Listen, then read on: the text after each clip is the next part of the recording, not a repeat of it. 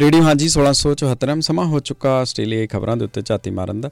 ਇਸ ਟਾਈਮ ਸਾਡੇ ਨਾਲ ਗੌਤਮ ਕਪਿਲ ਨੇ ਸਿਡਨੀ ਸਟੂਡੀਓ ਤੋਂ, ਆਓ ਜਾਣਦੇ ਹਾਂ ਕਿਹੜੀਆਂ ਨੇ ਖਾਸ ਅਪਡੇਟਸ ਹਾਂਜੀ ਗੌਤਮ ਜੀ, ਤੁਸੀਂ ਆਉਨੇ ਰੋ ਸਵਾਗਤ ਤੁਹਾਡਾ ਮੈਲਬਨ ਸਟੂਡੀਓ ਤੋਂ। ਜੀ ਬਾਦ ਜੋ ਜੀ, ਔਰ ਸਾਰੇ ਸਰੋਤਿਆਂ ਨਾਲ ਭਰੀ ਸਤਿ ਸ਼੍ਰੀ ਅਕਾਲ। ਆਓ ਸ਼ੁਰੂਆਤ ਕਰਦੇ ਹਾਂ ਆਸਟ੍ਰੇਲੀਆ ਖਬਰਾਂ ਦੀ। ਸਭ ਤੋਂ ਪਹਿਲਾਂ ਕੋਵਿਡ-19 ਦੇ ਨਾਲ ਜੁੜੀ ਹੋਈ ਖਬਰ, ਜਿੱਥੇ ਅੱਜ ਦੇ ਦਿਨ ਆਸਟ੍ਰੇਲੀਆ ਦੇ ਪ੍ਰਧਾਨ ਮੰਤਰੀ ਐਂਥਨੀ ਅਲਬਨੀਜ਼ੀ ਅਨਾਉਂਸ ਕਰਨ ਜਾ ਰਹੇ ਨੇ, ਐਲਾਨ ਕਰਨ ਜਾ ਰਹੇ ਨੇ ਕਿ ਆਸਟ੍ਰੇਲੀਆ ਦੇ ਵਿੱਚ ਕਰੋਨਾ ਕਾਲ ਦੇ ਦਰਮਿਆਨ ਜੋ ਵੀ ਕੁਝ ਵਾਪਰਿਆ ਉਸ ਦੀ ਇੱਕ ਜਾਂਚ ਤਾਂ ਬਿਠਾਈ ਜਾਵੇ। ਹਾਂ, ਇੰਨਾ ਸਵਾਲ ਜ਼ਰੂਰ ਉੱਠ ਰਹੇ ਸੀਗੇ ਕਿ ਰਾਇਲ ਕਮਿਸ਼ਨ ਕਿਉਂ ਨਹੀਂ ਬਿਠਾਇਆ ਜਾ ਰਿਹਾ, ਪਰ ਇਹ ਇੱਕ 12 ਮਹੀਨਿਆਂ ਦੀ ਇਨਕੁਆਇਰੀ ਹੋਏਗੀ। ਅੱਜ ਦੇ ਦਿਨ ਪ੍ਰਧਾਨ ਮੰਤਰੀ ਐਂਥਨੀ ਐਲਬਨੀਜ਼ੀ ਦੀ ਤਰਫ ਤੋਂ ਐਡੀਲੇਡ ਦੇ ਵਿੱਚ ਐਲਾਨ ਕੀਤਾ ਜਾਣਾ ਹੈ ਕਿ ਜਿਹੜੀ ਹੈਲਥ ਐਮਰਜੈਂਸੀ ਲਗਾਈ ਗਈ ਸੀ, ਉਸ ਵਕਤ ਫੈਡਰਲ ਸਰਕਾਰ ਦੀ ਤਰਫ ਤੋਂ, ਇੱਥੋਂ ਤੱਕ ਕਿ ਸੂਬਾਈ ਸਰਕਾਰਾਂ ਦੀ ਤਰਫ ਤੋਂ ਵੀ। ਉਸ ਦੇ ਵਿੱਚ ਆਸਟ੍ਰੇਲੀਆ ਦੇ ਅੰਦਰ ਕਿੰਨੀਆਂ ਜ਼ਿੰਦਗੀਆਂ ਪ੍ਰਭਾਵਿਤ ਹੋਈਆਂ? ਲਾਕਡਾਊਨ ਦੇ ਦਰਮਿਆਨ ਜਾਂ ਫਿਰ ਸਰਹੱਦਾਂ ਦੀਆਂ ਜਿਹੜੀਆਂ ਪਾਬੰਦੀਆਂ ਸਨ, ਉਸ ਦਰਮਿਆਨ ਇਕਨੋਮਿਕ ਇੰਪੈਕਟ ਯਾਨੀ ਆਰਥਿਕ ਤੌਰ ਦੇ ਉਤੇ ਕੀ ਅਸਰ ਅੰਦਾਜ਼ ਹੋਏ?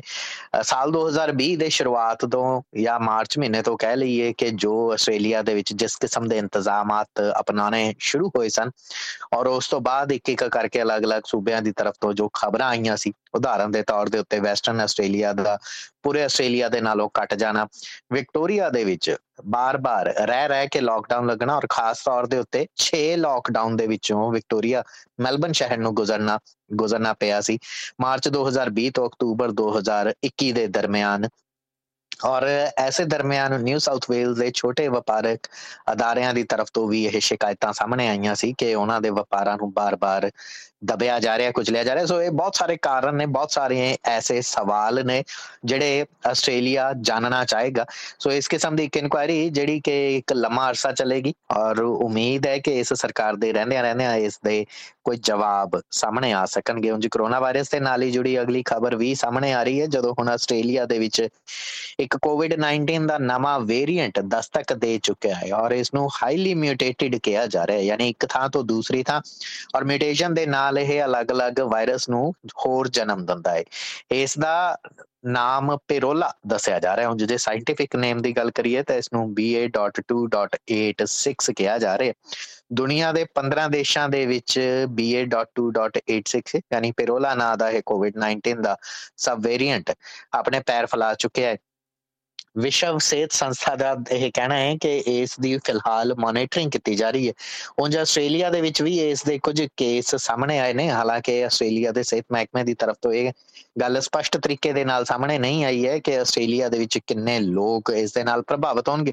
ਪਰ ਇੱਕ ਕੇਸ ਦੇ ਹਵਾਲੇ ਦੇ ਨਾਲ ਅਦਾਰੇ ABC ਨੇ ਖਬਰ ਜ਼ਰੂਰ ਪ੍ਰਕਾਸ਼ਿਤ ਕੀਤੀ ਔਰ ਕਿਹਾ ਜਾ ਰਿਹਾ ਹੈ ਕਿ ਇਹ ਵੈਸਟਰਨ ਆਸਟ੍ਰੇਲੀਆ ਦੇ ਵਿੱਚ ਮੌਜੂਦ ਹੈ ਵਿਅਕਤੀ ਜਿਸ ਦੇ ਜਦੋਂ ਜੀਨੋਮਿਕ ਸੀਕੁਐਂਸਿੰਗ ਕੀਤੀ ਗਈ ਤਾਂ ਪਤਾ ਚੱਲਿਆ ਕਿ ਇਹ ਪੇਰੋਲਾ ਹੀ ਸਬ ਵੇਰੀਐਂਟ ਹੈ ਜਿਹੜਾ ਉਸ ਤੋਂ ਜਿਸ ਦੇ ਨਾਲ ਉਹ ਪ੍ਰਭਾਵਿਤ ਹੈ।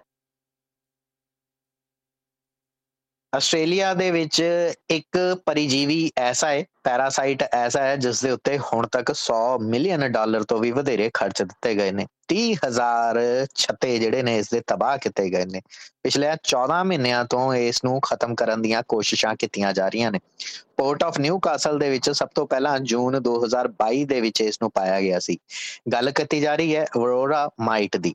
ਅਸਲ ਦੇ ਵਿੱਚ ਸ਼ਹਿਦ ਪੈਦਾ ਕਰਨ ਵਾਲੀਆਂ ਮਧੂਮੱਖੀਆਂ ਦੇ ਲਈ ਇਹ ਆਪਣੀ ਆਪ ਦੇ ਵਿੱਚ ਪਰਜੀਵੀ ਕਾਫੀ ਖਤਰਨਾਕ ਹੈ। ਮੰਨਿਆ ਜਾ ਰਿਹਾ ਹੈ ਕਿ ਇਹਨਾਂ ਮਧੂਮੱਖੀਆਂ ਦੀ ਮੌਤ ਦਾ ਸਭ ਤੋਂ ਵੱਡਾ ਕਾਰਨ ਇਹ ਛੋਟਾ ਜਿਹਾ, ਨਿੱਕਾ ਜਿਹਾ ਪੈਰਾਸਾਈਟ ਹੈ। ਉਂਝ ਐਨਐਸਡਬਲਯੂ ਦੇ ਵਿੱਚ ਇਸ ਨੇ ਪਿਛਲੇ 8 ਮਹੀਨਿਆਂ ਦੇ ਵਿੱਚ ਇੰਨੀਆਂ ਕਲੋਨੀਆਂ ਬਣਾ ਲਈਆਂ ਨੇ ਕਿ ਇਸ ਵਕਤ ਐਨਐਸਡਬਲਯੂ ਸਰਕਾਰ ਦੇ ਹੱਥ ਖੜੇ ਹੋ ਚੁੱਕੇ ਨੇ। ਇਸ ਦੇ ਲਈ ਇੱਕ ਨੈਸ਼ਨਲ ਮੈਨੇਜਮੈਂਟ ਗਰੁੱਪ ਤਿਆਰ ਕੀਤਾ ਗਿਆ ਸੀ। ਹੁਣ ਇਸ ਗਰੁੱਪ ਨੇ ਆਪਣੀ ਰਣਨੀਤੀ ਬਦਲੀ ਹੈ। ਹੁਣ ਤੱਕ ਪਿਛਲੇ ਡੇਢ ਸਾਲ ਦੇ ਵਿੱਚ ਇਹ ਗੱਲ ਹੁੰਦੀ ਆ ਰਹੀ ਸੀ ਕਿ ਇਸ ਪਰਜੀਵੀ ਨੂੰ ਪੂਰੀ ਤਰ੍ਹਾਂ ਦੇ ਨਾਲ ਖਤਮ ਕਰ ਦਿੱਤਾ ਜਾਏਗਾ ਆਸਟ੍ਰੇਲੀਆ ਦੇ ਵਿੱਚੋਂ। ਪਰ ਹੁਣ ਮਹਿਕਮੇ ਨੂੰ ਇਹ ਲੱਗਦਾ ਹੈ ਕਿ ਇਸ ਦਾ ਖਤਮ ਹੋਣਾ ਨਾਮੁਮਕਿਨ ਹੈ। ਜਿੰਨਾ ਇਸ ਨੂੰ ਖਤਮ ਕੀਤਾ ਜਾ ਰਿਹਾ ਉਨਾ ਹੀ ਇਹ ਹੋਰ ਵਧਦਾ ਜਾ ਰਿਹਾ। ਇਹ ਪਰਜੀਵੀ ਨਾ ਸਿਰਫ ਇਹਨਾਂ ਮਧੂਮੱਖੀਆਂ ਦੇ ਲਈ ਖਤਰਨਾਕ ਹੈ, ਬਲਕਿ ਹੋਰ ਨਾ ਕਲੋਨੀਆਂ ਜਿਹੜੀਆਂ ਨੇ ਪਰਿਜੀਵੀਆਂ ਦੀਆਂ, ਜਿਨ੍ਹਾਂ ਤੋਂ ਆਸਟ੍ਰੇਲੀਆ ਦੇ ਅਲੱਗ-ਅਲੱਗ ਉਤਪਾਦ ਪੈਦਾ ਹੁੰਦੇ ਨੇ। ਜਿਵੇਂ ਮਧੂਮੱਖੀਆਂ ਦੇ ਰਾਹੀਂ ਸ਼ਹਿਦ ਦੀ ਗੱਲ ਤੁਰਦੀ ਹੈ, ਤੇ ਇਸੇ ਤਰੀਕੇ ਦੇ ਨਾਲ ਐਵਾਕਾਡੋ ਦੀ ਗੱਲ ਹੁੰਦੀ ਹੈ, ਨਟਸ ਦੀ ਗੱਲ ਹੁੰਦੀ ਹੈ। ਸੋ ਇਹ ਸਾਰੇ ਜਿਹੜੇ ਖਾਦ ਉਤਪਾਦ ਨੇ ਆਸਟ੍ਰੇਲੀਆ ਦੇ ਵਿੱਚ ਪ੍ਰਭਾਵਿਤ ਹੋ ਸਕਦੇ ਨੇ। ਸਵਾਲ ਇਹ ਪੈਦਾ ਹੋ ਰਹੇ ਨੇ ਕਿ ਕੀ ਇਸ ਦੇ ਨਾਲ ਆਸਟ੍ਰੇਲੀਆ ਦੇ ਵਿੱਚ ਸ਼ਹਿਦ ਦੀਆਂ ਕੀਮਤਾਂ ਦੇ ਵਿੱਚ ਇਜ਼ਾਫਾ ਹੋਏਗਾ। ਮਾਹਰਾਂ ਦਾ ਮੰਨਣਾ ਹੈ ਕਿ ਥੋੜਾ ਬਹੁਤ ਇਜ਼ਾਫਾ ਹੋ ਸਕਦਾ ਹੈ ਕਿਉਂਕਿ ਵਰੋਰਾ ਮਾਈਟ ਜਿਹੜਾ ਹੈ ਉਹ ਆਸਟ੍ਰੇਲੀਆਈ ਲੋਕਾਂ ਦੀ ਜ਼ਿੰਦਗੀ ਦੇ ਉੱਤੇ ਤਾਂ ਸਿੱਧੇ ਤਰੀਕੇ ਦੇ ਨਾਲ ਅਸਰ ਨਹੀਂ ਪਾ ਰਿਹਾ। ਪਰ ਜਿਹੜੇ ਬੀ ਕੀਪਰਸ ਨੇ, ਯਾਨੀ ਮਧੂਮੱਖੀਆਂ ਪਾਲਦੇ ਨੇ ਉਹਨਾਂ ਦੇ ਵਪਾਰ ਦੇ ਉੱਤੇ ਜ਼ਰੂਰ ਅਸਰ ਪੈ ਰਹੇ ਨੇ। ਆਸਟ੍ਰੇਲੀਅਨ ਨੈਸ਼ਨਲ ਯੂਨੀਵਰਸਿਟੀ ਯਾਨੀ ANU ਦੀ ਤਰਫ ਤੋਂ ਇੱਕ ਰਿਸਰਚ ਵੀ ਇਸ ਪਾਸੇ ਵਿਢੀ ਗਈ ਹੈ। ਇਸ ਰਿਸਰਚ ਦੇ ਉੱਤੇ ਲੱਖਾਂ ਡਾਲਰ ਖਰਚ ਕੀਤੇ ਜਾ ਰਹੇ ਨੇ ਤਾਂ ਜੋ ਇਹ ਪਤਾ ਚੱਲ ਸਕੇ ਕਿ ਅਰੋਰਾ ਮਾਈਟ ਨੂੰ ਕਿਸ ਤਰੀਕੇ ਦੇ ਨਾਲ ਖਤਮ ਕੀਤਾ ਜਾ ਸਕਦਾ ਹੈ। ਉਹ ਦੱਸ ਦਈਏ ਕਿ ਇਸ ਖਬਰ ਦੇ ਨਾਲ ਜੁੜੀ ਅਦਾਰੇ 9 ਨਿਊਜ਼ ਨੇ ਵੀ ਗੱਲ ਦਸੀ ਹੈ ਕਿ ਹੰਟਰ ਸੈਂਟਰਲ ਕੋਸਟ ਕੈਂਪਸੀ ਦੇ ਇਲਾਕੇ ਨੇ ਜਿੱਥੇ ਰੈੱਡ ਇਰੈਡੀਕੇਸ਼ਨ ਜ਼ੋਨਸ ਯਾਨੀ ਕਿ ਇਸ ਨੂੰ ਖਤਮ ਕਰਨ ਦੀਆਂ ਕੁਝ ਇਲਾਕੇ ਜਿਹੜੇ ਨੇ ਤੈਅ ਕੀਤੇ ਗਏ ਨੇ ਐਨਐਸਡਬਲਯੂ ਦੀ ਤਰਫ ਤੋਂ ਕਿ ਇਹਨਾਂ ਇਲਾਕਿਆਂ ਦੇ ਵਿੱਚ ਇਸ ਪਰਿਜੀਵੀ ਦੀ ਬਹੁਤ ਜ਼ਿਆਦਾ ਬਹੁਤਾਤ ਵੱਧ ਚੁੱਕੀ ਹੈ। ਮੈਂ ਪੀਜ਼ਾ ਆਰਡਰ ਕਰਨਾ ਚਾਹਨਾ ਤੇ ਮੇਰਾ ਨੰਬਰ ਲਿਖ ਲਓ, ਮੇਰਾ ਨਾਮ ਇਹ ਹੈ, ਮੇਰਾ ਐਡਰੈਸ ਇਹ ਹੈ। ਇਹ ਗੱਲ ਅਕਸਰ ਤੁਸੀਂ ਪੀਜ਼ਾ ਹਟ ਨੂੰ ਕਹਿੰਦੇ ਹੋ। ਤੁਸੀਂ ਨਹੀਂ ਕਹਿੰਦੇ ਤਾਂ ਘਟੋ ਘਟ ਉਹ ਤਾਂ ਤੁਹਾਡੇ ਤੋਂ ਪੁੱਛ ਹੀ ਲੈਂਦੇ ਨੇ। ਹੁਣ ਪੀਜ਼ਾ ਹਟ ਆਸਟ੍ਰੇਲੀਆ ਦੇ ਹਵਾਲੇ ਦੇ ਨਾਲ ਇੱਕ ਖਬਰ ਸਾਹਮਣੇ ਆਈ ਹੈ, ਜਿਸ ਦੇ ਵਿੱਚ ਇਹ ਕਿਹਾ ਜਾ ਰਿਹਾ ਹੈ ਕਿ ਪਾਰਟੀ ਇੱਕ ਥਰਡ ਪਾਰਟੀ ਦੀ ਤਰਫ ਤੋਂ ਜਿਹੜਾ ਪੀਜ਼ਾ ਹਟ ਦਾ ਡਾਟਾ ਸਟੋਰ ਕੀਤਾ ਜਾ ਰਿਹਾ ਸੀ। ਗ੍ਰਾਹਕਾਂ ਦੀਆਂ ਜਾਣਕਾਰੀਆਂ, ਜਿਸ ਦੇ ਵਿੱਚ ਉਹਨਾਂ ਦੇ ਪਤੇ, ਨਾਮ, ਉਹਨਾਂ ਦੇ ਫੋਨ ਨੰਬਰ ਜਿਹੜੇ ਐਡ ਕੀਤੇ ਜਾ ਰਹੇ ਸਨ, ਉਹ ਸਾਰੀਆਂ ਜਾਣਕਾਰੀਆਂ ਡਾਰਕ ਵੈਬ ਦੇ ਹੱਥ ਦੇ ਵਿੱਚ ਚਲੀਆਂ ਗਈਆਂ ਹੋ ਸਕਦੀਆਂ ਨੇ। 9 ਨਿਊਜ਼ ਨੇ ਇੱਕ ਖਬਰ ਪ੍ਰਕਾਸ਼ਿਤ ਕੀਤੀ ਹੈ, ਜਿਸ 'ਚ ਦੱਸਿਆ ਗਿਆ ਹੈ ਕਿ ਪੀਜ਼ਾ ਹਟ ਅਲੱਗ-ਅਲੱਗ ਗ੍ਰਾਹਕਾਂ ਨੂੰ ਈਮੇਲਸ ਭੇਜ ਕੇ ਸੂਚਿਤ ਕਰ ਰਿਹਾ ਹੈ। ਇਹ ਈਮੇਲ ਜੇਕਰ ਤੁਹਾਨੂੰ ਆ ਚੁੱਕੀ ਹੈ ਤਾਂ ਠੀਕ ਕਰਤਾ ਕੁਝ ਨਹੀਂ ਸਕਦੇ, ਪਰ ਪੀਜ਼ਾ ਹਟ ਦਾ ਕਹਿਣਾ ਹੈ ਕਿ 1 ਲੱਖ ਤੇ 93000 ਤੋਂ ਵੀ ਵਧੇਰੇ ਐਸੇ ਆਸਟ੍ਰੇਲੀਆਈ ਲੋਕ ਨੇ, ਜਿਨ੍ਹਾਂ ਦੀਆਂ ਨਿੱਜੀ ਜਾਣਕਾਰੀਆਂ ਪ੍ਰਭਾਵਿਤ ਹੋਈਆਂ ਹੋ ਸਕਦੀਆਂ ਨੇ। ਹੋਰ ਤਾਂ ਹੋਰ। ਇਸ ਦੇ ਵਿੱਚ ਸਭ ਤੋਂ ਖਤਰਨਾਕ ਗੱਲ ਇਹ ਹੈ ਕਿ ਪੀਜ਼ਾ ਹਟ ਦੇ ਦੁਆਰਾ ਕ੍ਰੈਡਿਟ ਕਾਰਡ ਦੀਆਂ ਜਾਣਕਾਰੀਆਂ ਵੀ ਸਟੋਰ ਕਰਕੇ ਰੱਖੀਆਂ ਗਈਆਂ ਸਨ। ਫਿਲਹਾਲ ਇਹਨਾਂ ਜਾਣਕਾਰੀਆਂ ਨੂੰ ਡਾਰਕ ਵੈਬ ਦੇ ਉੱਤੇ ਪਾਇਆ ਗਿਆ ਹੈ ਜਾਂ ਕਿਸੇ ਕਿਸਮ ਦੀ ਕੋਈ ਰੈਂਸਮ ਮੰਗੀ ਗਈ ਹੈ ਜਾਂ ਨਹੀਂ ਹੈ ਇਸ ਬਾਰੇ ਤਾਂ ਕੋਈ ਜਾਣਕਾਰੀ ਨਹੀਂ ਹੈ, ਪਰ 9 ਨਿਊਜ਼ ਨੇ ਖਬਰ ਇੰਨਾ ਜ਼ਰੂਰ ਪ੍ਰਕਾਸ਼ਿਤ ਕੀਤੀ ਹੈ ਕਿ ਆਸਟ੍ਰੇਲੀਅਨ ਇਨਫੋਰਮੇਸ਼ਨ ਕਮਿਸ਼ਨਰ ਦੀ ਤਰਫ ਤੋਂ ਕੰਪਨੀ ਦੇ ਨਾਲ ਪੁੱਛ ਪੜਤਾਲ ਕੀਤੀ ਜਾ ਰਹੀ ਹੈ। ਸਾਰੀਆਂ ਜਿਹੜੀਆਂ ਜਾਣਕਾਰੀਆਂ ਨੇ ਇਕੱਠੀਆਂ ਕੀਤੀਆਂ ਜਾ ਰਹੀਆਂ ਨੇ ਤਾਂ ਕਿ ਕਿਸੇ ਸਿੱਟੇ ਤੇ ਪਹੁੰਚਿਆ ਜਾ ਸਕੇ। ਉਥੇ ਹੀ ਜੰਗਲਾਂ, ਝਾੜੀਆਂ ਦੀਆਂ ਅੱਗਾਂ ਦੇ ਨਾਲ ਜੁੜੀਆਂ ਖਬਰਾਂ, ਜਿੱਥੇ ਵੈਸਟਰਨ ਸਿਡਨੀ ਦੇ ਲੋਕਾਂ ਨੂੰ ਚੇਤਾਵਨੀ ਦਿੱਤੀ ਗਈ ਹੈ। ਹਾਲਾਂਕਿ ਕੱਲ ਦੇ ਦਿਨ ਤੋਂ ਬਾਅਦ ਜਦੋਂ 35 ਡਿਗਰੀ ਤੋਂ ਵੀ ਪਾਰ ਪਾਰਾ ਚਲਾ ਗਿਆ ਸੀ, ਅੱਜ ਥੋੜੀ ਜੀ ਰਾਹਤ ਮਿਲਦੀ ਜ਼ਰੂਰ ਦਿਖਾਈ ਦੇ ਰਹੀ ਹੈ, ਪਰ ਹਾਲੇ ਵੀ ਗਰਮੀ ਦਾ ਕਹਿਰ ਘਟਿਆ ਨਹੀਂ ਹੈ। ਜੇਕਰ 35 ਡਿਗਰੀ ਨਹੀਂ ਹੈ, ਤਾਂ ਅੱਜ ਦੇ ਦਿਨ ਵੀ ਕਈ ਇਲਾਕਿਆਂ ਦੇ ਵਿੱਚ 33 ਡਿਗਰੀ ਦੇ ਆਸ-ਪਾਸ ਪਾਰਾ ਹੋਏਗਾ। ਉਧਰ ਵਾਚ ਐਂਡ ਐਕਟ ਦੀ ਚੇਤਾਵਨੀ ਦਿੱਤੀ ਗਈ ਹੈ ਫੈਸਟਨ ਰੋਡ ਵੈਡਰਬਰਨ ਦੇ ਵਿੱਚ, ਜੋ ਕਿ ਕੈਂਬਲ ਟਾਊਨ ਤੋਂ ਮਹਿਜ਼ 5 ਕਿਲੋਮੀਟਰ ਦੂਰ ਹੈ। ਕੈਂਬਲ ਟਾਊਨ ਇੱਕ ਸੰਘਣੀ ਆਬਾਦੀ ਵਾਲਾ ਸਿਡਨੀ ਦਾ ਸਬਬ ਹੈ। ਮੰਨਿਆ ਜਾ ਰਿਹਾ ਹੈ ਕਿ ਇੱਥੇ ਕੁਝ ਹੈਕਟੇਅਰ ਰਕਬੇ ਦੇ ਵਿੱਚ ਅੱਗ ਲੱਗੀ ਇਸ ਤੋਂ ਇਲਾਵਾ ਸਨੋਈ ਮਨਾਰੋ ਇਲਾਕੇ ਦੇ ਵਿੱਚ ਵੀ ਅੱਗ ਲੱਗੀ ਲੱਗਣ ਦੀ ਖਬਰ ਸਾਹਮਣੇ ਆਈ ਸੀ। ਇਹ ਕੈਪਟਨਸ ਫਲੈਟ ਤੋਂ ਲਗਭਗ 15 ਕਿਲੋਮੀਟਰ ਦੱਖਣ ਵਾਲੇ ਪਾਸੇ ਸਥਿਤ ਹੈ।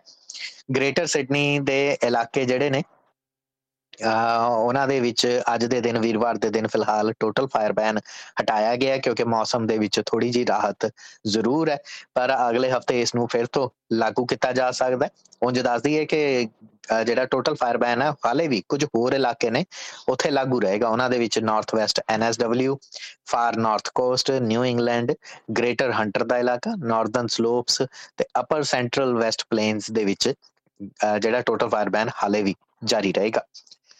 ਉਧਰ ਅੱਗ ਬੁਝਾਊ ਮਹਿਕਮੇ ਦੇ ਨਾਲ ਹੀ ਜੁੜੀ ਅਗਲੀ ਖਬਰ ਵਿਕਟੋਰੀਆ ਸੂਬੇ ਤੋਂ, ਜਿੱਥੇ ਕੰਟਰੀ ਫਾਇਰ ਦੀ ਤਰਫ ਤੋਂ ਇਹ ਖਬਰ ਪ੍ਰਕਾਸ਼ਿਤ ਕੀਤੀ ਗਈ ਹੈ ਹੈਰਾਲਸਨ ਦੇ ਵਿੱਚ ਕਿ ਇਸ ਵਕਤ ਵਿਕਟੋਰੀਆ ਸੂਬੇ ਦੇ ਵਿੱਚ ਵਲੰਟੀਅਰਸ ਦੀ ਬਹੁਤ ਵੱਡੀ ਲੋੜ ਹੈ। ਵਲੰਟੀਅਰਸ ਯਾਨੀ ਕਿ ਜਿਹੜਾ ਫਾਇਰ ਫਾਈਟਰ ਮਹਿਕਮਾ ਹੈ ਅੱਗ ਬੁਝਾਊ ਮਹਿਕਮਾ ਹੈ, ਇਹ ਵੱਡੀ ਗਿਣਤੀ ਦੇ ਵਿੱਚ ਆਸਟ੍ਰੇਲੀਆ ਦੇ ਅੰਦਰ ਵਲੰਟੀਅਰਸ ਦੇ ਉੱਤੇ ਹੀ ਨਿਰਭਰ ਕਰਦੇ ਨੇ। ਇੱਕ ਸਮਾਂ ਸੀ ਜਦੋਂ ਡੈਨੀਅਲ ਐਂਡਰਿਊ ਸਰਕਾਰ ਦਾ ਇਹ ਕਹਿਣਾ ਸੀ ਕਿ ਵਿਕਟੋਰੀਆ ਸੂਬੇ ਦੇ ਵਿੱਚ ਉਹ 38000 ਤੋਂ ਲੈ ਕੇ 39000 ਦੇ ਆਸ-ਪਾਸ ਵਲੰਟੀਅਰਸ ਭਰਤੀ ਕਰਵਾ ਦੇਣਗੇ, ਇੰਨਾ ਕਿ ਉਹਨਾਂ ਦਾ ਟੀਚਾ ਹੈ। ਪਰ ਇਹ ਗਿਣਤੀ ਇਸ ਵਕਤ 28785 ਦੇ ਉੱਤੇ ਚੱਲ ਰਹੀ ਹੈ। ਯਾਨੀ ਕਿ 2014-15 ਤੋਂ ਬਾਅਦ ਸਭ ਤੋਂ ਘੱਟ ਗਿਣਤੀ ਇਹ ਇਸ ਵਕਤ ਵਿਕਟੋਰੀਆ ਸੂਬੇ ਦੇ ਵਿੱਚ ਫਾਇਰ ਫਾਈਟਰਸ ਦੇ ਵਲੰਟੀਅਰਸ ਦੀ ਦਿਖ ਰਹੀ ਹੈ। ਹੁਣ ਜੋ ਦੱਸ ਦਿੰਨੇ ਆ ਕਿ ਇੰਨੀ ਵੱਡੀ ਗਿਣਤੀ ਹੋਣ ਦੇ ਬਾਵਜੂਦ ਸਾਰੇ ਵਲੰਟੀਅਰਸ ਕੰਮ ਦੇ ਉੱਤੇ ਨਹੀਂ ਆਉਂਦੇ ਜਾਂ ਫਿਰ ਵਿਕਟੋਰੀਆ ਦੇ ਵਿੱਚ ਜਦੋਂ ਵੀ ਐਮਰਜੈਂਸੀ ਸੇਵਾਵਾਂ ਦੀ ਲੋੜ ਪੈਂਦੀ ਹੈ ਤਾਂ ਸਾਰੇ ਵਲੰਟੀਅਰ ਅੱਗੇ ਨਹੀਂ ਆਉਂਦੇ। ਹਾਲਾਂਕਿ ਇਹ ਵਲੰਟੀਅਰ ਦੀ ਆਪਣੀ ਮਰਜ਼ੀ ਹੋ ਸਕਦੀ ਹੈ ਪਰ ਇਸ ਵਕਤ ਫਾਇਰ ਫਾਈਟਰ ਮਹਿਕਮੇ ਨੂੰ ਇਸ ਦੀ ਲੋੜ ਹੈ। ਔਰ ਇਹ ਵੀ ਸਮਝ ਲਿਆ ਜਾਵੇ ਕਿ ਇਸ ਗਰਮੀਆਂ ਦੇ ਸੀਜ਼ਨ ਤੋਂ ਪਹਿਲਾਂ ਪਹਿਲਾਂ ਜੇਕਰ ਤੁਸੀਂ ਵਲੰਟੀਅਰ ਦੇ ਤੌਰ ਦੇ ਉੱਤੇ ਅਪਲਾਈ ਕਰਦੇ ਹੋ ਅਪਲਾਈ ਕਰਨ ਦੇ ਲਿੰਕ ਅਸੀਂ ਆਪਣੇ ਸੋਸ਼ਲ ਮੀਡੀਆ ਪੇਜ ਦੇ ਉੱਤੇ ਦੇ ਛੱਡੇ ਨੇ facebook.com/radio ਹਾਂਜੀ ਦੇ ਉੱਤੇ। ਤਾਂ ਵੀ ਤੁਸੀਂ ਇਸ ਗਰਮੀ ਦੇ ਸੀਜ਼ਨ ਦੇ ਵਿੱਚ ਕੰਮ ਨਹੀਂ ਕਰ ਸਕੋਗੇ।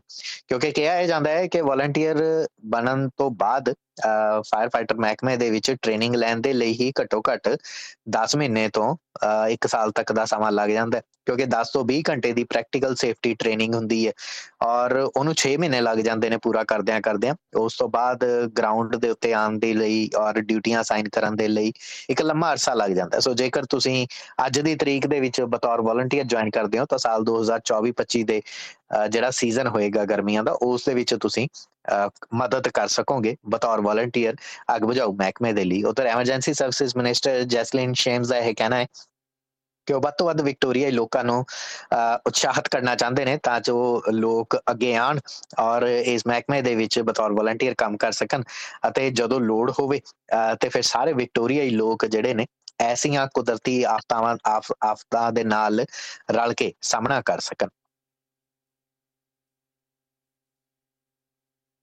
ਉਥੇ ਵਿਕਟੋਰੀਆ ਦੇ ਨਾਲ ਜੁੜੀ ਅਗਲੀ ਖਬਰ ਦੀ ਸਾਂਝ, ਜਿੱਥੇ ਮੈਲਬਨ ਰੇਲ ਨੈਟਵਰਕ ਦੀ ਹੜਤਾਲ ਹੋਣ ਦੇ ਚਲਦਿਆਂ ਪ੍ਰਭਾਵਿਤ ਹੁੰਦੀਆਂ ਖਬਰਾਂ ਵੀ ਸਾਹਮਣੇ ਦਿਖਾਈ ਦੇ ਰਹੀਆਂ ਨੇ। ਦੱਸ ਦਈਏ ਕਿ ਮੈਟਰੋ ਟ੍ਰੇਨਸ ਯੂਨੀਅਨ ਦੇ ਮੈਂਬਰਸ ਦੀ ਤਰਫ ਤੋਂ ਇੰਡਸਟਰੀਅਲ ਐਕਸ਼ਨ ਦੀ ਗੱਲ ਪਿਛਲੇ ਦਿਨਾਂ ਦੇ ਦਰਮਿਆਨ ਸਾਹਮਣੇ ਲਿਆਂਦੀ ਗਈ ਸੀ।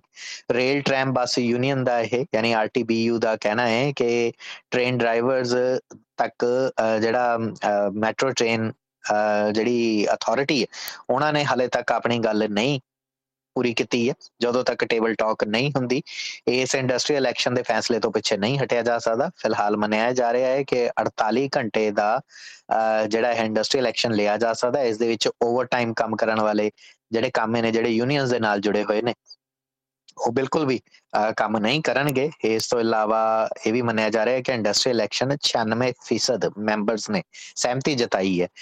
ਜ਼ਿਆਦਾਤਰ ਯੂਨੀਅਨਸ ਦੀ ਮੰਗ ਇਹੀ ਹੈ ਕਿ ਮੈਟਰੋ ਟ੍ਰੇਨ ਸੇਵਾ ਨੂੰ ਲੈ ਕੇ ਵਿਕਟੋਰੀਆ ਸੂਬੇ ਦੇ ਵਿੱਚ ਜਿਹੜੇ ਡਰਾਈਵਰਸ ਨੇ ਜਾਂ ਹੋਰ ਸਟਾਫ ਨੇ, ਉਹਨਾਂ ਦੀ ਸੁਰੱਖਿਆ ਨੂੰ ਯਕੀਨੀ ਬਣਾਇਆ ਜਾ ਸਕੇ, ਉਹਨਾਂ ਦੀਆਂ ਤਨਖਾਹਾਂ ਵਧਾਈਆਂ ਜਾ ਸਕਣ। ਉਸ ਤੋਂ ਇਲਾਵਾ ਜਿਹੜੀ ਯਾਰਾ ਟ੍ਰੈਮ ਹੈ ਤੇ ਵੀ ਲਾਈਨ ਹੈ, ਇਹਨਾਂ ਦੇ ਕਰਮਚਾਰੀਆਂ ਦੇ ਨਾਲ ਅਲੱਗ ਤੋਂ ਆਸਟ੍ਰੇਲੀਆ, ਵਿਕਟੋਰੀਆ ਸੂਬੇ ਦੇ ਮਹਿਕਮੇ ਦੀ ਗੱਲ ਹੋ ਰਹੀ ਹੈ, ਟਰਾਂਸਪੋਰਟ ਮਹਿਕਮੇ ਦੀ, ਪਰ ਉਹ ਵੀ ਕਿਸੇ ਸਿਰੇ ਨਹੀਂ ਲੱਗ ਪਾ ਰਹੀਆਂ। ਮੰਨਿਆ ਜਾ ਰਿਹਾ ਹੈ ਕਿ ਇਸ ਹੜਤਾਲ ਦੇ ਵਿੱਚ ਉਹ ਵੀ ਸ਼ਾਮਲ ਹੋ ਜਾਣਗੇ। ਉਧਰ ਮੈਲਬਨ ਦੇ ਲਈ ਇਸ ਕਰਕੇ ਇਹ ਇੱਕ ਗੰਭੀਰ ਚਿੰਤਾ ਦਾ ਵਿਸ਼ਾ ਹੈ, ਕਿਉਂਕਿ ਇਸ ਦਰਮਿਆਨ ਵਿਕਟੋਰੀਆ ਸੂਬੇ ਦੇ ਵਿੱਚ ਸਕੂਲਾਂ ਦੀਆਂ ਛੁੱਟੀਆਂ ਹੋ ਰਹੀਆਂ ਨੇ। ਲੋਕ ਪਰਿਵਾਰਾਂ ਦੇ ਨਾਲ ਇੱਕ ਥਾਂ ਤੋਂ ਦੂਸਰੀ ਥਾਂ ਘੁੰਮਣ ਜਾਣਗੇ। ਮੈਲਬਨ ਰਾਇਲ ਸ਼ੋ ਵੀ ਹੋਣ ਜਾ ਰਿਹਾ ਔਰ ਫੁੱਟੀ ਦਾ ਫਾਈਨਲ ਮੁਕਾਬਲਾ ਵੀ ਇਸ ਵੀਕਐਂਡ ਦੇ ਦਰਮਿਆਨ ਹੋਣਾ। ਸੋ ਬੜਾ ਕੁਝ ਹੋਣ ਜਾ ਰਿਹਾ ਹੈ। ਜੇਕਰ ਇਸ ਵੀਕਐਂਡ ਤੋਂ ਇਹ ਹੜਤਾਲ ਸ਼ੁਰੂ ਹੁੰਦੀ ਹੈ ਜਾਂ ਅਗਲੇ ਵੀਕਐਂਡ ਵੀ ਚੱਲਦੀ ਹੈ, ਤਾਂ ਫਿਰ ਇਸ ਦੇ ਨਾਲ ਜ਼ਿਆਦਾਤਰ ਜਿਹੜੀ ਆਵਾਜਾਈ ਦੀ ਜਿਹੜੀ ਸਮੱਸਿਆ ਉਹ ਪੈਦਾ ਹੋ ਸਕਦੀ ਹੈ। ਡੈਨੀਅਲ ਐਂਡਿਊ ਸਰਕਾਰ ਦੀ ਤਰਫ ਤੋਂ ਕੱਲ ਦੇ ਦਿਨ ਇੱਕ ਵੱਡਾ ਐਲਾਨ ਕੀਤਾ ਗਿਆ ਸੀ। ਅਫੋਰਡੇਬਲ ਹਾਊਸਿੰਗ ਯਾਨੀ ਕਿ ਇੱਕ ਕਿਫਾਇਤੀ ਘਰ ਬਣਾਉਣ ਦੀ ਇੱਕ ਗੱਲ ਕਹੀ ਗਈ ਸੀ। ਹਾਲਾਂਕਿ ਜ਼ਿਆਦਾ ਖੁਸ਼ ਹੋਣ ਦੀ ਲੋੜ ਨਹੀਂ ਹੈ, ਕਿਉਂਕਿ ਵਿਕਟੋਰੀਆ ਸਰਕਾਰ ਦਾ ਕਹਿਣਾ ਹੈ ਕਿ ਜਿਹੜੇ 8 ਲੱਖ ਘਰ ਬਣਾਏ ਜਾਣਗੇ, ਇਹ ਸਿਰਫ ਉਹਨਾਂ ਲੋਕਾਂ ਦੇ ਲਈ ਹੋਣਗੇ ਜਿਹੜੇ ਸਰਕਾਰ ਦੇ ਦੁਆਰਾ ਕਿਸੇ ਨਾ ਕਿਸੇ ਪੈਨਸ਼ਨ ਸਕੀਮ ਦੇ ਉੱਤੇ ਨੇ ਜਾਂ ਫਿਰ ਆਰਥਿਕ ਤੌਰ ਦੇ ਉੱਤੇ ਪਛੜੇ ਹੋਏ ਨੇ। ਔਰ ਮੰਨਿਆ ਜਾ ਰਿਹਾ ਹੈ ਕਿ ਇਹ 8 ਲੱਖ ਦੇ ਕਰੀਬ ਘਰ ਨੇ ਜਿਹੜੇ ਅਗਲੇ 10 ਸਾਲਾਂ ਦੇ ਵਿੱਚ ਬਣਾਏ ਜਾਣੇ। ਸਰਕਾਰ ਦੀ ਤਰਫ ਤੋਂ ਮੈਟਰੋਪੋਲੀਟਨ ਇਲਾਕੇ ਦੇ ਵਿੱਚ 50 ਮਿਲੀਅਨ ਡਾਲਰ ਖਰਚੇ ਜਾਣਗੇ, ਜਦਕਿ ਰੀਜਨਲ ਦੇ ਵਿੱਚ 15 ਮਿਲੀਅਨ ਡਾਲਰ ਖਰਚੇ ਜਾਣੇ। ਹਾਲਾਂਕਿ ਸਰਕਾਰ ਦੀ ਕੋਸ਼ਿਸ਼ ਇਹ ਹੈ ਕਿ ਰੀਜਨਲ ਇਲਾਕਿਆਂ 'ਚ, ਯਾਨੀ ਪਿੰਡੂ ਇਲਾਕਿਆਂ ਦੇ ਵਿੱਚ ਵੱਧ ਤੋਂ ਵੱਧ ਘਰ ਬਣਾਏ ਜਾ ਸਕਣ ਸ਼ਹਿਰੀ ਇਲਾਕਿਆਂ 'ਚ, ਜਿੱਥੇ 2 ਸਟੋਰੀ 3 ਸਟੋਰੀ ਅਪਾਰਟਮੈਂਟ ਦੀ ਗੱਲ ਹੋ ਰਹੀ ਹੈ। ਔਰ ਖਾਸ ਤੌਰ ਦੇ ਉੱਤੇ ਜਿਹੜਾ ਯੋਜਨਾ ਡੈਨੀਅਲ ਐਂਡਰਿਊ ਸਰਕਾਰ ਨੇ ਸਾਹਮਣੇ ਲਿਆਂਦੀ ਹੈ, ਉਸ ਦੇ ਵਿੱਚ ਰੇਲਵੇ ਸਟੇਸ਼ਨਾਂ ਦੇ ਲਾਗੇ ਜ਼ਮੀਨਾਂ ਲੱਭ-ਲੱਭ ਕੇ ਇਹਨਾਂ ਥਾਵਾਂ ਦੇ ਉੱਤੇ 2 ਜਾਂ 3 ਮੰਜ਼ਲਾ ਅਪਾਰਟਮੈਂਟ ਬਣਾਏ ਜਾਣਗੇ। ਜਦਕਿ ਖੇਤਰੀ ਇਲਾਕਿਆਂ ਦੇ ਵਿੱਚ ਵੱਡੇ ਲਾਰਜਰ ਬਲਾਕਸ ਨੇ ਜਿਹੜੇ ਉਹਨਾਂ ਦੇ ਉੱਤੇ ਇਹ ਜਿਹੜੇ ਘਰ ਬਣਾਏ ਜਾਣਗੇ। ਔਰ ਇੱਥੇ ਇਹ ਵੀ ਦੱਸਿਆ ਗਿਆ ਹੈ ਕਿ ਜਿਹੜੀਆਂ ਵੱਡੇ ਬਲਾਕਸ ਨੇ ਉਹਨਾਂ ਦੇ ਵਿੱਚ ਗ੍ਰੈਨੀ ਫਲੈਟ ਦੀ ਜਿਹੜੀ ਰਿਕੁਆਇਰਮੈਂਟ ਹੈ, ਉਹਦੇ ਲਈ ਪਰਮਿਟ ਲੈਣ ਦੀ ਕੋਈ ਲੋੜ ਨਹੀਂ ਹੋਵੇਗੀ ਤਾਂ ਕਿ ਵੱਧ ਤੋਂ ਵੱਧ ਲੋਕ ਜਿਹੜੇ ਨੇ, ਉਹ ਇਸ ਸਕੀਮ ਦਾ ਫਾਇਦਾ ਚੁੱਕ ਸਕਣ ਔਰ ਵਿਕਟੋਰੀਆ ਸੂਬੇ ਦੇ ਵਿੱਚ ਵੱਧ ਤੋਂ ਵੱਧ ਜਿਹੜੇ ਘਰ ਬਣ ਸਕਣ, ਉਸਰ ਸਕਣ। ਔਰ ਜਿਹੜੀ ਇੱਕ ਘਰਾਂ ਦੀ ਸਮੱਸਿਆ ਜਿਹੜੀ ਕਿ ਬਹੁਤ ਬਾਰ-ਬਾਰ ਖਬਰਾਂ ਦੇ ਵਿੱਚ ਰਹਿ ਰਹਿ ਕੇ ਆ ਰਹੀ ਹੈ, ਉਸ ਤੋਂ ਨਿਜਾਤ ਮਿਲ ਸਕੇ। ਖਬਰਾਂ ਦੇ ਅੱਜ ਦੇ ਇਸ ਸੈਗਮੈਂਟ ਦੇ ਵਿੱਚ ਨਹੀਂ ਦਿਓ ਇਜਾਜ਼ਤ, ਧੰਨਵਾਦ।